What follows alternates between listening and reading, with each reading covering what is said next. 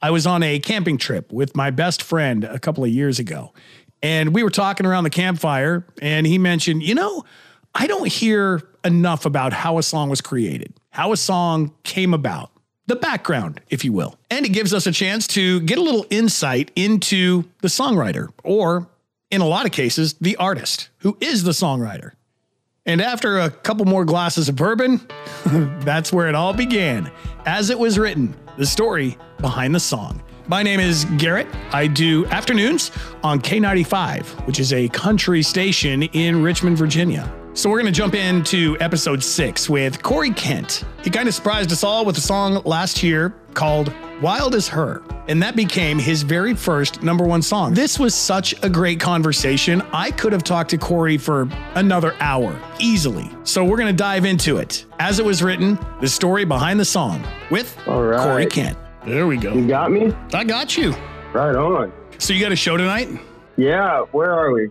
in Cincinnati. Cincinnati. Cincinnati. Isn't it weird when you're like, I don't even know where in the heck we are? Man, it's it's gotten to that point every night before I go on stage. I'm like, hey, Bo, remind me, what state are we in? I want to make sure I don't mess up the city name, you know? Does Bo write that down on your playlist, on your set list? Mhm. Make sure you know you're in Cincinnati. Is that written down on your floor? moving. No, he doesn't write it down. It's just something that, like, right before, I, I guess it, it is written down, but I don't read it. But I, right before I go on stage, I just have somebody tell me where I'm at just to make sure. Usually, I usually I do know by the time showtime.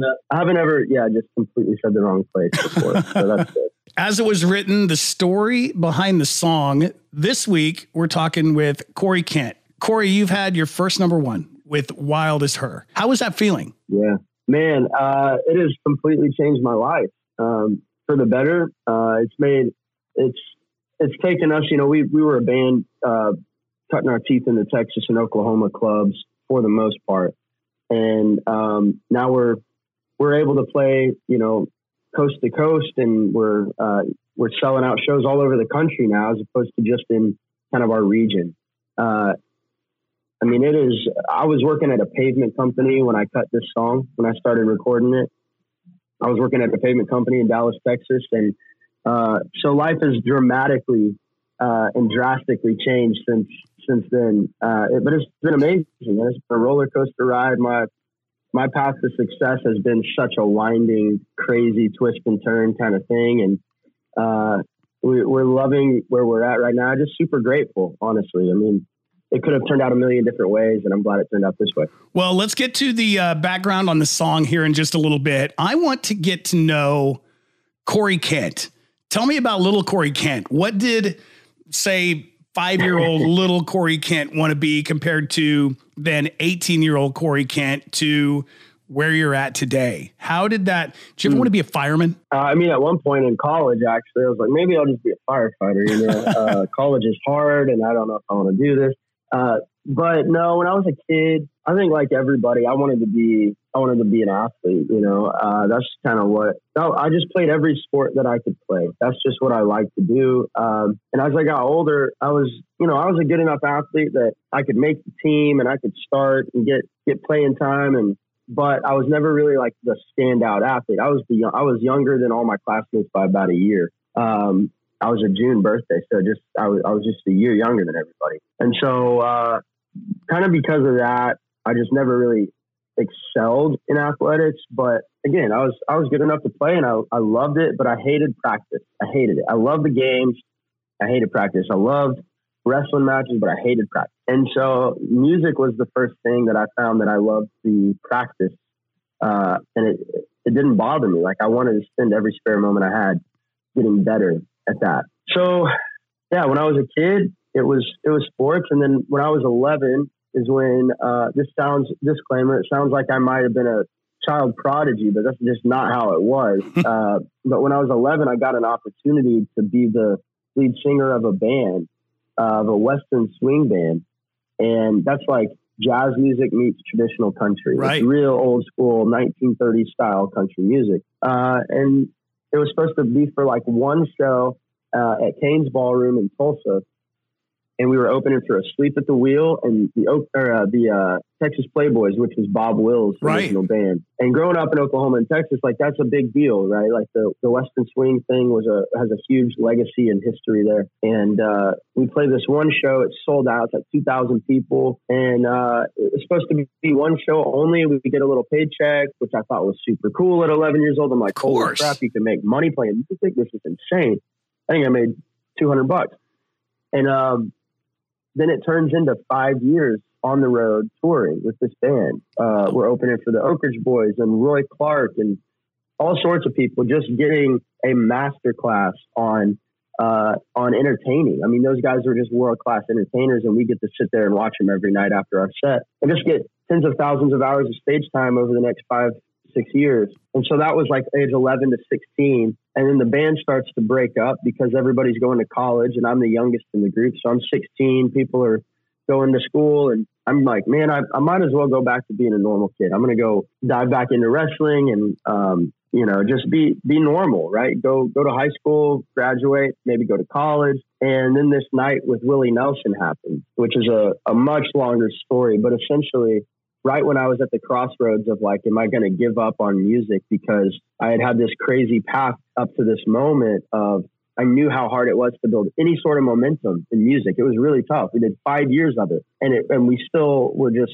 you know uh, spinning our wheels a lot of times. Well, this night with Willie happened, and instead of giving up, it inspired me to move to Nashville and learn how to write songs. So uh, I got to play a song with Willie Nelson in front of I don't know five ten thousand people in Tulsa, Oklahoma, and less than a year later, packed up everything I had. I graduated high school a year early, and I moved to Tennessee. And uh, yeah, so then that's that's that 17, 18 realm. And I wanted to write songs for other people. I thought that was my my dream job. And a couple years in to you know sleeping in my truck and crashing on friends' couches, I ended up with that quote unquote dream job, writing songs at uh, Warner Chappell for you know writing being a being a staff songwriter. And I was having no national success, but people in Texas were cutting my songs and having hits down in Texas, and it just it wasn't the fulfillment I thought it was going to be. I, I realized, man, my dream job isn't writing songs for other people. My dream job is writing songs for me and getting to go out on the road and play them. So that is kind of what led to that that last career shift of like, man, I have to be an artist. There's no other thing that's going to fill me up like live music. That's what I grew up doing. That's that's where I get my most joy with music. And so I lost my pub deal. I got fired essentially, Wow. which I've never been fired from anything in my life, but I got fired. And um, my wife and I and uh, and our baby girl at the time, we picked up and we moved to Texas, and we decided we were going to build a music career from the road and uh, just kind of do it old school, van and trailer, work twice as hard. Everybody in Nashville thought this is the dumbest thing you could ever do is leave Music City if you want a music career. But we just were like, you know what, we're going to work twice as hard from Texas, let God figure out the rest, and uh, that's what we did. And as soon as we got there, the world shut down for like two years. Well, let's go back. I mean, that's an amazing story for being 11 years old, doing all those shows. I mean, did you know that music beforehand? Were you knew all the words and everything else? How did how and then No, trying to keep up with I- your schoolwork? Well, school is a crazy thing, man. Um, but no, I didn't know the music. Uh, I didn't even know what Western swing was. All I knew was I love playing music. I love practicing music, and I wanted to do that. Uh, I wanted to play live.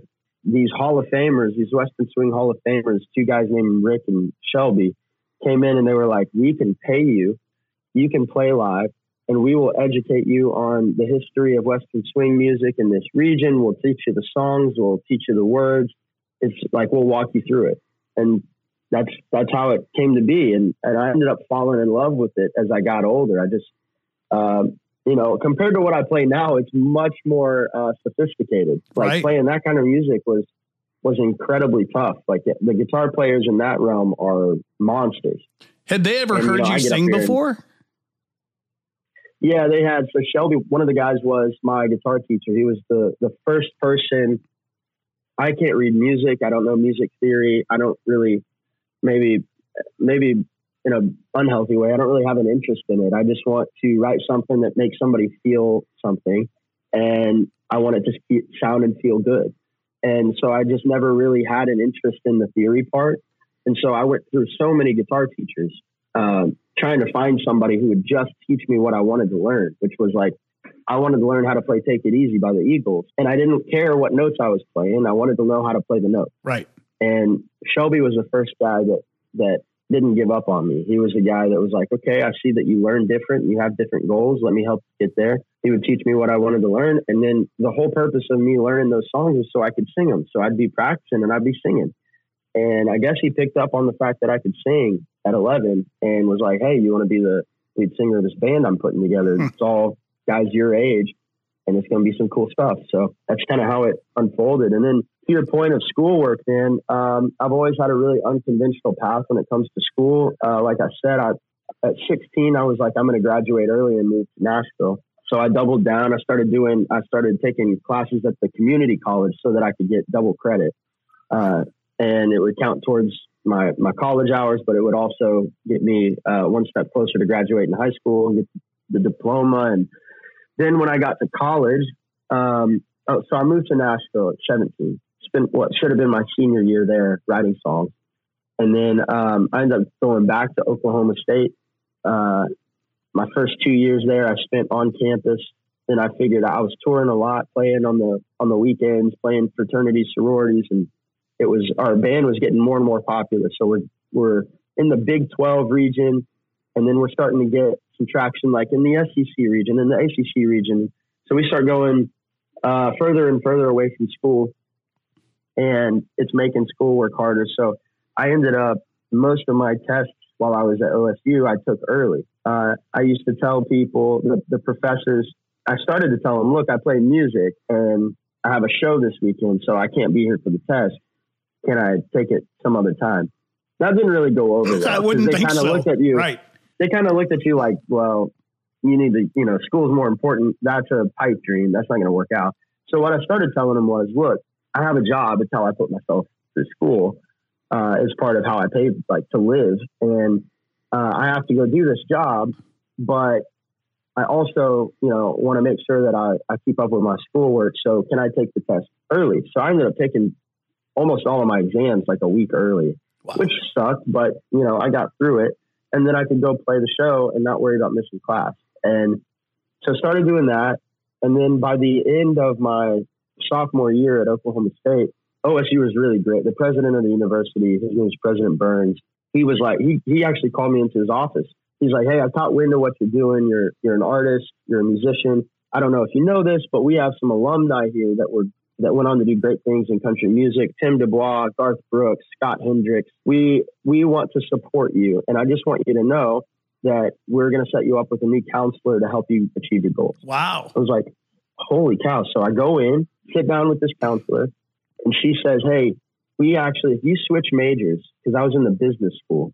She's like, if you can switch your major to, I was accounting and finance. I was trying to, I sucked at them, but I was trying to learn what the heck those were.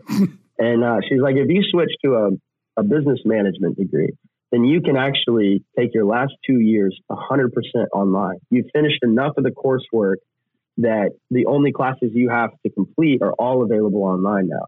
So that's what I did. I moved back to Tennessee. I signed up for all online courses.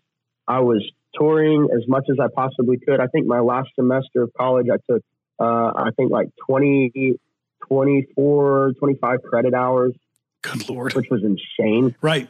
Uh, and I took a test in 12 different states my last semester. So I would just be playing in, you know, nowhere, Arkansas, and I'd call up the local university and I'd say, hey, I, you know, I'm a student from Oklahoma State. I need a proctored test, which basically means I need somebody to make sure that I'm not cheating. And I'll go in on their computer lab and I'll take this test. So it was kind of the perfect day and age for me to do both. You know, I was working towards my my goals in music, but I was also finishing up school. And I think it was kind of like the the first time you didn't really have to choose between one or the other. That is, I mean, that that is some drive right there. I don't see many people that have that kind of that took a lot of focus. And so I commend you on that. That's pretty amazing. Uh, thank you. What did go back to Willie Nelson for me real quick? You said you did something with Willie sure. I think I heard this story somewhere. Did you held up a sign? Is this how you got the Willie thing, or what was that about? Yeah, yeah. So I'll try to keep it. I can talk about this story for hours, but um, I will. I'll try to keep it as concise as possible. So Willie's coming through town. My grandfather and my uncle. My uncle got my grandpa tickets because he's the biggest Willie fan you've ever met. Um, so they have like great tickets a few rows back from the stage, and they were in town visiting us to go to the show. And they were like, "You really should get tickets, you know, to see Willie. We you never know uh, how much longer he'll be touring. Like none of us knew he'd be touring for 15 more years. He's know, coming here next month, and he's ninety. It's amazing. Yeah. It's amazing, man. He's he's a living legend, and he was even then. Uh, so they talked me into going, and I'm you know 16. I can't afford hardly 20 bucks in my gas tank. You know, I'm working dead end jobs. The band's kind of fizzled out. Uh, and so I scalped the ticket when I got there. About 20 minutes after the show started, I, I found a guy that just didn't want to go to the show and offloaded a ticket for like 10 bucks. So I walk in and up to this point in my life, every concert I've ever gone to, I've almost been tormented with the thought of I should be me up there, right? I want to, what would I do if I got the chance? How could I possibly get up there tonight? And every time it's never worked out, right? It's never once worked out where I ended up on a stage with somebody. But tonight felt a little different. And I don't know what led me to do it, but I went to the concession stand and I asked this sweet lady for a, a piece of cardboard if she could find me cardboard. And she was like, why sure, I'll help you, you know. Gets me cardboard and I was like, okay, I have one more request. Do you have, you think you can find a Sharpie for me? Well, she finds one and I write, it's my dream to play a song with you on this sign. And uh, I go up to my nosebleed seat and sit down and I'm taking in a show, just 16 year old kid alone at a Willie show, surrounded by complete strangers. Uh, and then my uncle calls me and it's super loud down there, you know, and Right. he's just like, Hey, if you know anything about my grandpa, you know that he loves Willie Nelson and he loves Maker's Mark. okay. Those two things, when, when combined, it is a rowdy time for that guy. Okay.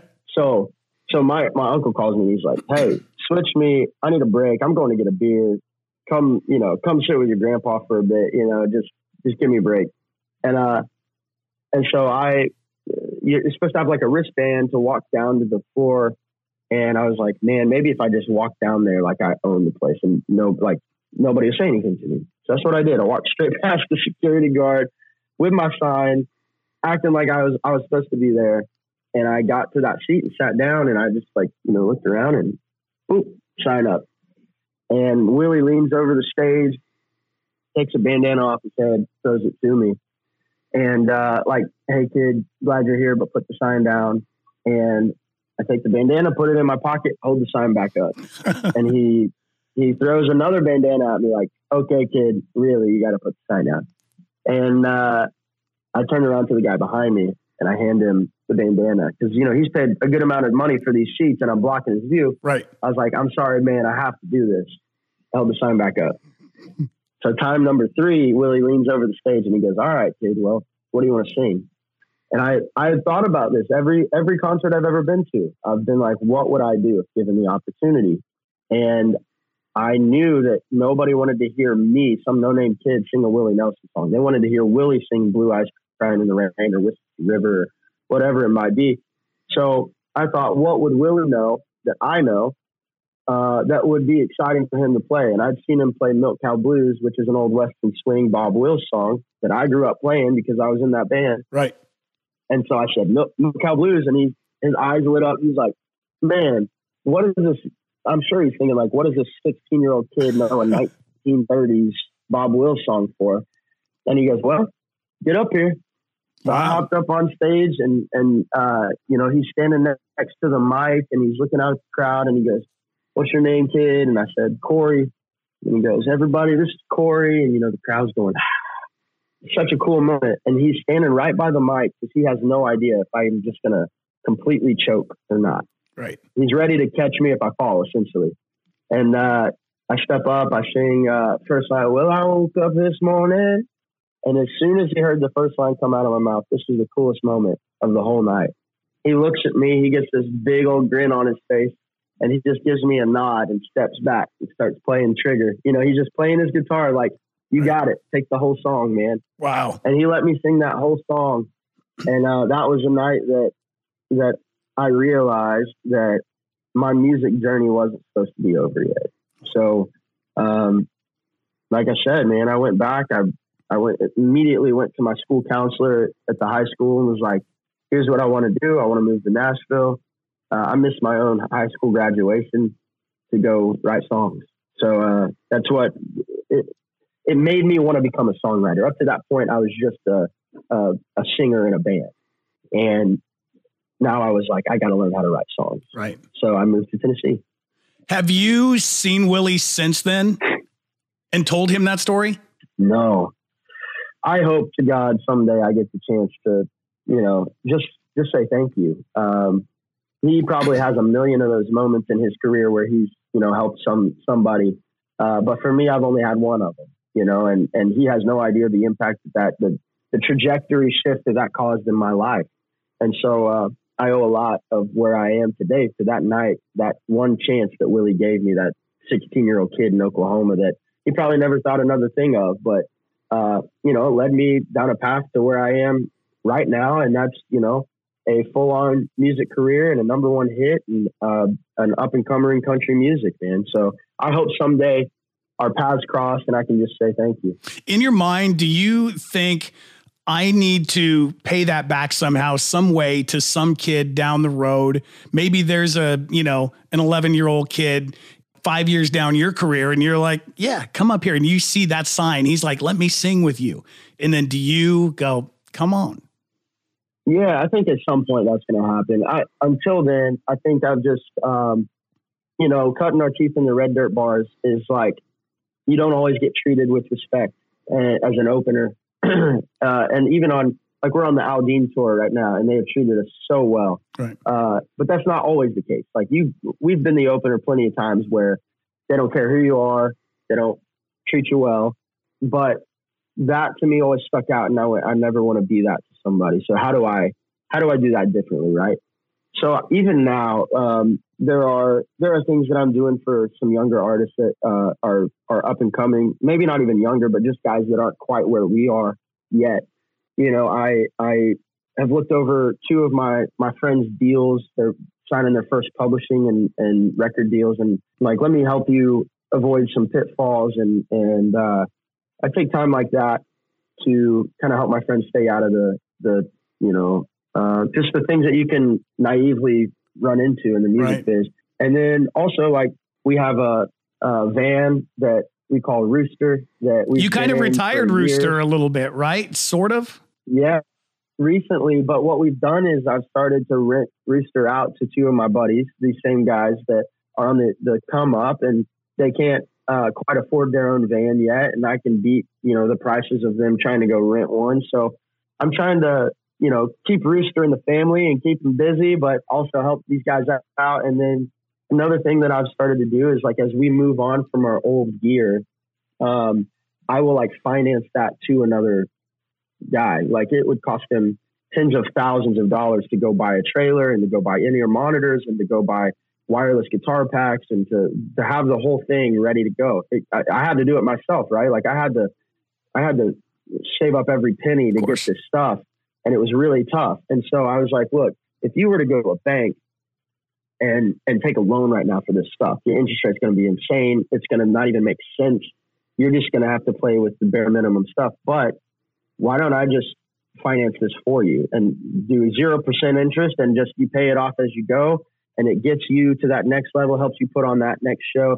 So there's things that I'm doing that are still helpful to me, but really beneficial to these guys uh, on the come up because I want to see like we had to really go, you know, fight tooth and nail to get any sort of traction. It was really hard uh, to to build a, a, career in these in these bars where you're playing for 150 bucks a night right. and you're paying every guy in your band more than that.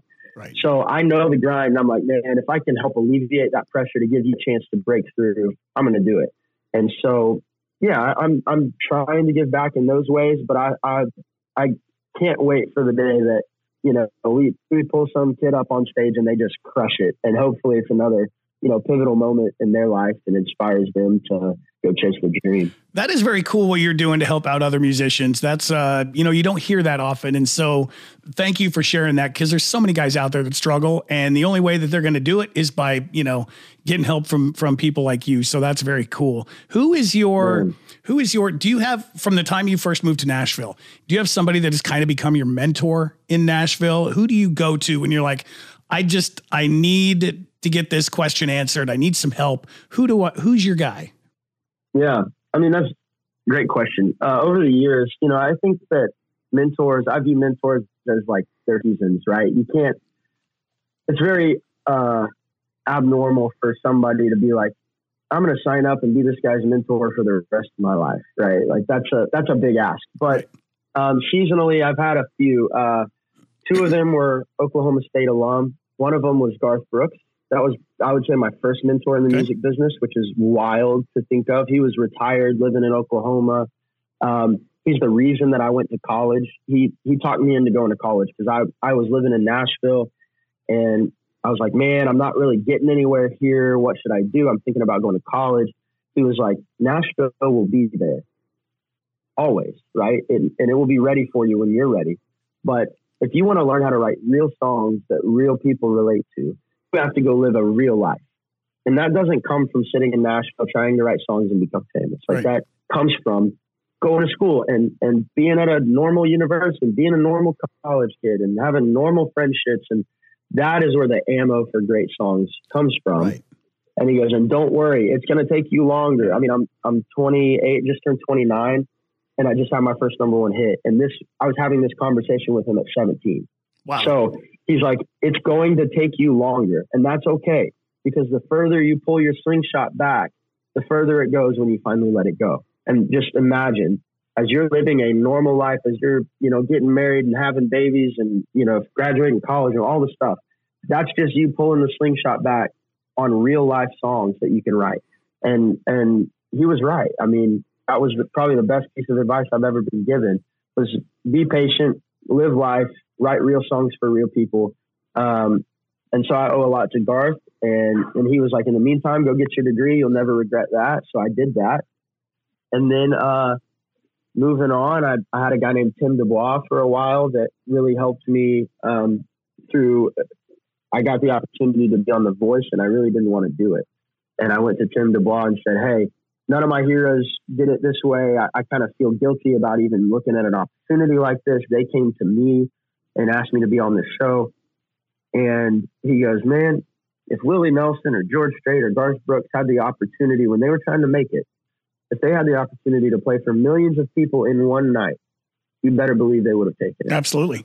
I was like, well, shoot, maybe he's right. And he goes, I think you should walk through the door and see what, what it leads to. And, wow. and if they send you home, they send you home. And so that's what I did. And I went all the way. I was the, the final country artist on that season. I made it one episode shy of the finale. So he helped me just kind of open my mind to take opportunities that are presented to you. Do them your way, right? But don't, out of your pride or your ego, say no to opportunities. So that was big. And then now I have, you know, I have a manager that I look up to a lot uh, named George. Uh, sorry, George Couri he owns a company called Triple Eight Management. I've known um, George for many a year. I've got yeah, man. George is George is uh, just he's a manager that actually cares about me as a person. He cares about my family, uh, and I can filter life decisions and career decisions for right. this guy, and, and he helps me. So uh, just different seasons of different people. There's also people outside the music industry that I'm taking, you know, parenting advice from and husband advice from, and I really love uh, you know, getting the opportunity to get the wisdom from guys that have gone before me in whatever field of life. That's very cool. I I like that. Tell George, uh, tell George I said hello. I wanted to. We're about out of time, hello. but I, I wanted to get to the background, the meat of you didn't write "Wild as Her" as a songwriter. How was that trying to take another song from somebody else, or when you got pitched? How did you get pitched? Because yeah. Morgan Wallen was one of the writers on that, right? Yes, yeah, Morgan, Kelly Archer, and then my my friend Brett Tyler, and ultimately that's how I got the song. Brett and I write for the same publishing company in Nashville called Combustion. This was a Combustion song back in the day. I think they might have sold it uh, in a catalog sale at some point, but they were aware of it because he wrote it while he was writing at Combustion. Uh, and so that's how it came, came across my plate. But to answer, and my whole team believed it in this song wholeheartedly. They were like, this sounds, not only does this sound like a hit, it sounds like a hit for you. And that was, I was listening to hundreds and hundreds of songs and I'm going, that's a hit, that's a hit, but none of these hits sound like me. That's not a hit for me. And this was the first one that across the board, everyone unanimously was like, this sounds like a hit and it sounds like a hit for you. So that uh, trusting my team that I've assembled was huge in that decision. Uh, but the decision to cut outside songs in general came from when I was writing at Warner Chappell. I was writing songs that I felt like were high quality, and you know they might get put on hold with Luke Bryan or so and so, and or I might even have a song that you know goes and goes number one in Texas. That happened, and and I'm just sitting there, but in Nashville, it was impossible to get a cut on an artist record if the artist wasn't writing on it. I kept hearing that all the time from my publishers of like, if you're not in the room with the artist, good luck. It's like winning the lottery.